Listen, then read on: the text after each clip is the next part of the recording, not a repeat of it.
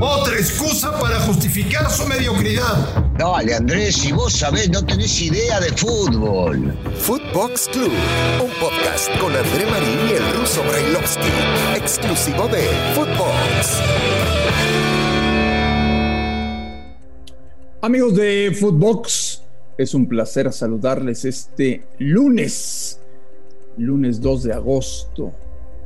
Arranqueamos nuestra segunda semana con muchísimo gusto y con mucha información. Estamos enojados, estamos molestos, estamos decepcionados con la selección mexicana de fútbol.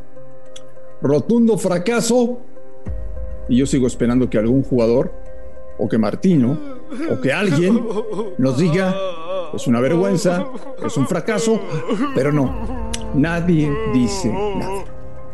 El equipo B un, un combinado de futbolistas que están en la MLS.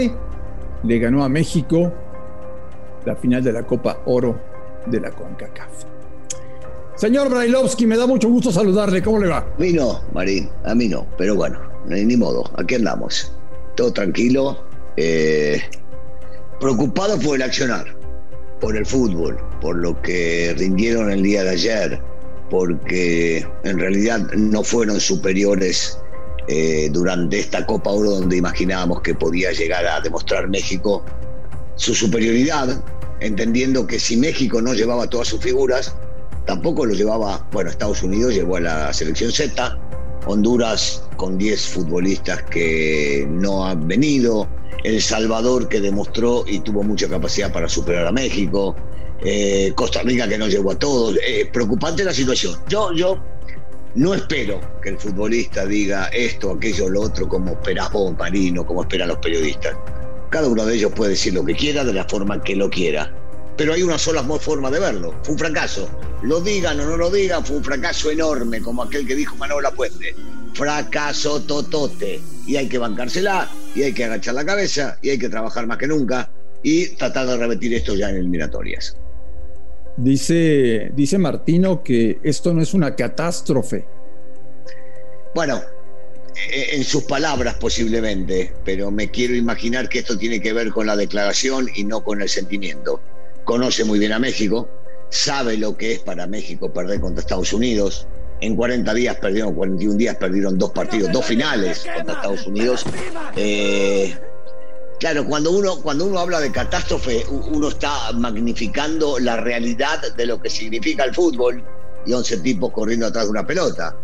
Pero, pero sí hay que entenderlo como que fue algo sumamente inesperado, desagradable, eh, un rival que te termina ganando de la misma forma que te gana las últimas veces, con esperando hasta el final y con un tiro libre, con un cabezazo, con alguna falla. En este caso yo no creo que Talavera sí creo que Machín, y en otros casos habrá sido otro defensor o el arquero, pero siempre te ganan de la misma manera y no te podés quejar de que, ah, bueno, nosotros proponemos y ellos salen a defender y al contragolpe o atacar a tener una pelota parada. Así juega Estados Unidos, así te gana Estados Unidos, bueno, habrá que aprender cómo se le gana o cómo se revierte. Sigo sosteniendo que el futbolista mexicano tiene mucha capacidad, no lo demostraron en este partido.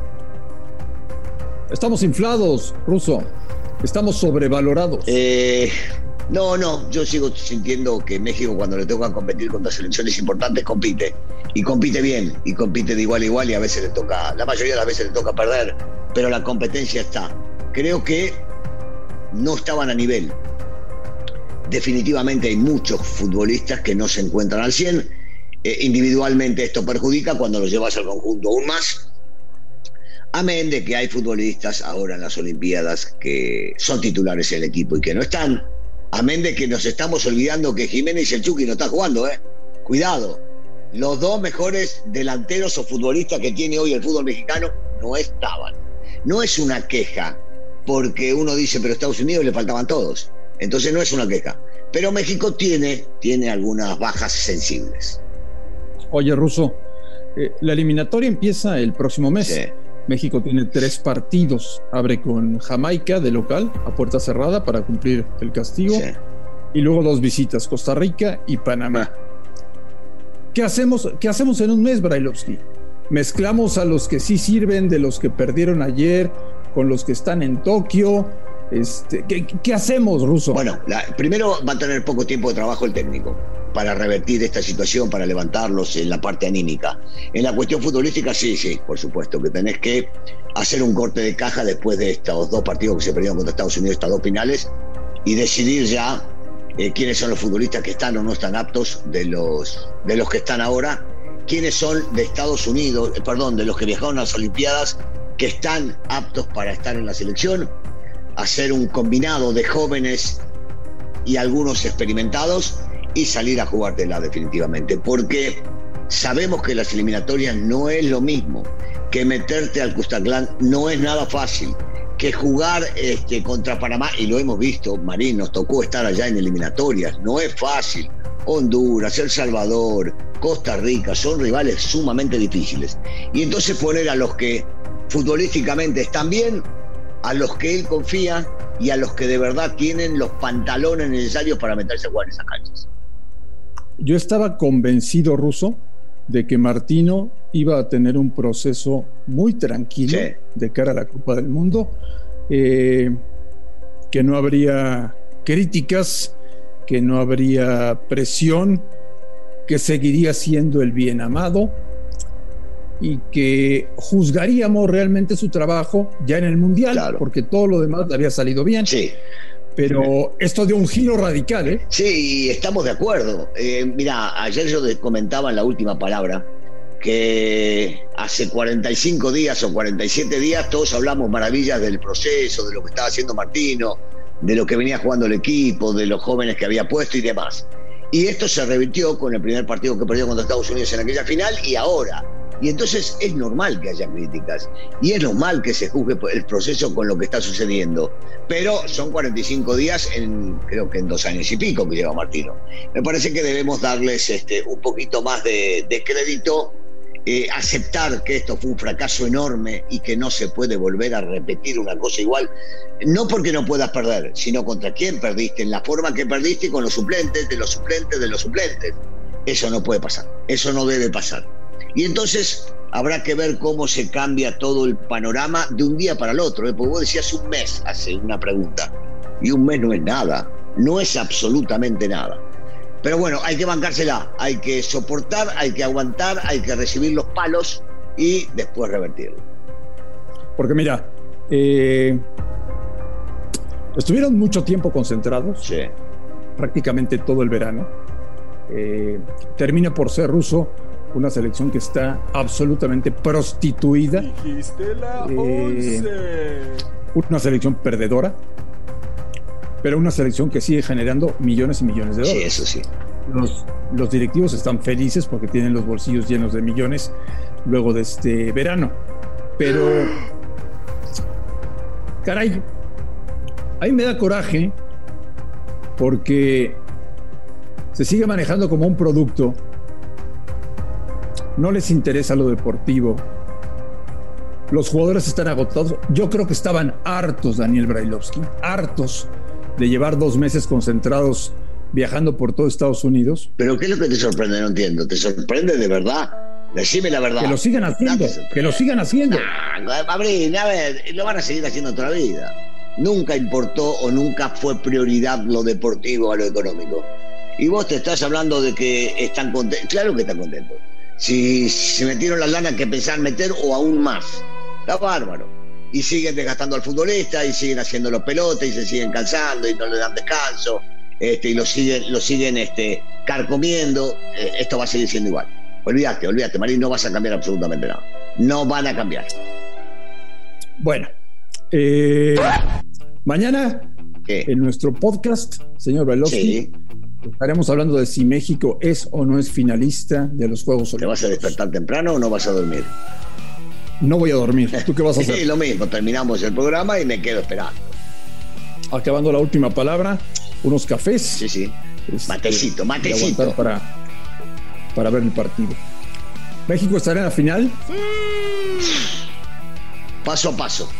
Ya vimos las cosas como suceden en el fútbol, ¿no? Lo inesperado se puede dar. Así que se va a enfrentar una selección pesada, el mexicano se agranda cuando juega con Brasil, con Argentina, con Alemania. Así que veremos. Vamos, vamos a ver. Oye, jornada 2 del fútbol mexicano. Fíjate que muy bien tu América, ¿eh? la verdad, muy bien. Ganando el partido, con autoridad, jugando muy bien el fútbol. Casi, casi no le llegaron a Jiménez. Eh, figura. Prácticamente tu de campo. ¿Qué te pasa? Jiménez fue figura, la rompió. ¿Y de qué equipo es? Del América. Y entonces, la figura del partido fue un jugador del América. ¿Qué más queremos? ¿No te da tristeza ver jugar al América? No. Amo, amo, amo ese escudo. Amo ese escudo. Pero es aburridísimo, Russo. Amo ese escudo, Marín. Lo amo. ¿La jornada 2 mejoró? Sí, sí, en base a, a, lo que vimos en la primera, sí, mejoró un poco. Aunque va, lo hablábamos la semana pasada, va a seguir mejorando poco a poco a medida que vayan pasando los partidos. Algo, algo va a ir eh, mejorando cuando se incorporen todos los jugadores seleccionados eh, y los equipos ya tengan plantel completo, seguramente, te decía siempre, pincha 5, 6, 7, ya se empezará a ver otro torneo. Mazatlán y Toluca, los líderes del campeonato eh. mexicano, ¿eh? Qué sorpresa, ¿no? Toluca uno podía llegar a esperar, el torneo pasado había empezado bien también. Lo de Mazatlán era mm. impensable, sobre todo empezando a jugar el torneo contra, de visitante contra el campeón. Pero bueno, es fútbol, ¿viste? Cuando yo te digo no hay que pronosticar, los partidos hay que jugarlos, ahí lo ves. Ojo, esto no dice nada, no dice absolutamente nada, pero el señor San José se ve que está entendiendo cómo se juega en la Liga Mexicana. Y ganaron las chivas, ¿eh? Sorpresa, eso sí es una sorpresa. Realmente sorprendido. Vi el partido, bueno, no me dirás que hizo demasiado para llevarse el triunfo. no, no para nada. Este, se la jugó con muchos canteranos el técnico y le terminó saliendo la apuesta por lo menos el resultado. Habrá que ver, habrá que ver cómo sigue. Sorpresa, eso sí fue un, una bomba, una bomba. Ah, yo creo que lo hablaron en todo, todo, el país solamente, en Europa, en Asia, en África, en todos lados. Tranquilo, tranquilo. Deja de burlarte, deja de burlarte de Guadalajara. Oye, Ruso, mándale, mándale buenas vibras a Jaime Lozano. Sí, claro, todo se lo vamos a mandar es lo que queda de este verano. Eh, ojalá repitan el partido que hicieron contra Corea. Sin errores defensivos a los brasileños, no te podés equivocar con los brasileños, en ninguna categoría. Este, y que les vaya igual como les fue en la final de Londres. Les decíamos eso. Sería maravilloso. Ruso, te mando un fuerte abrazo. Igual, nos vemos mañana, ¿no? Me imagino. Platicamos mañana, por supuesto, como todos los días, en Footbox Club.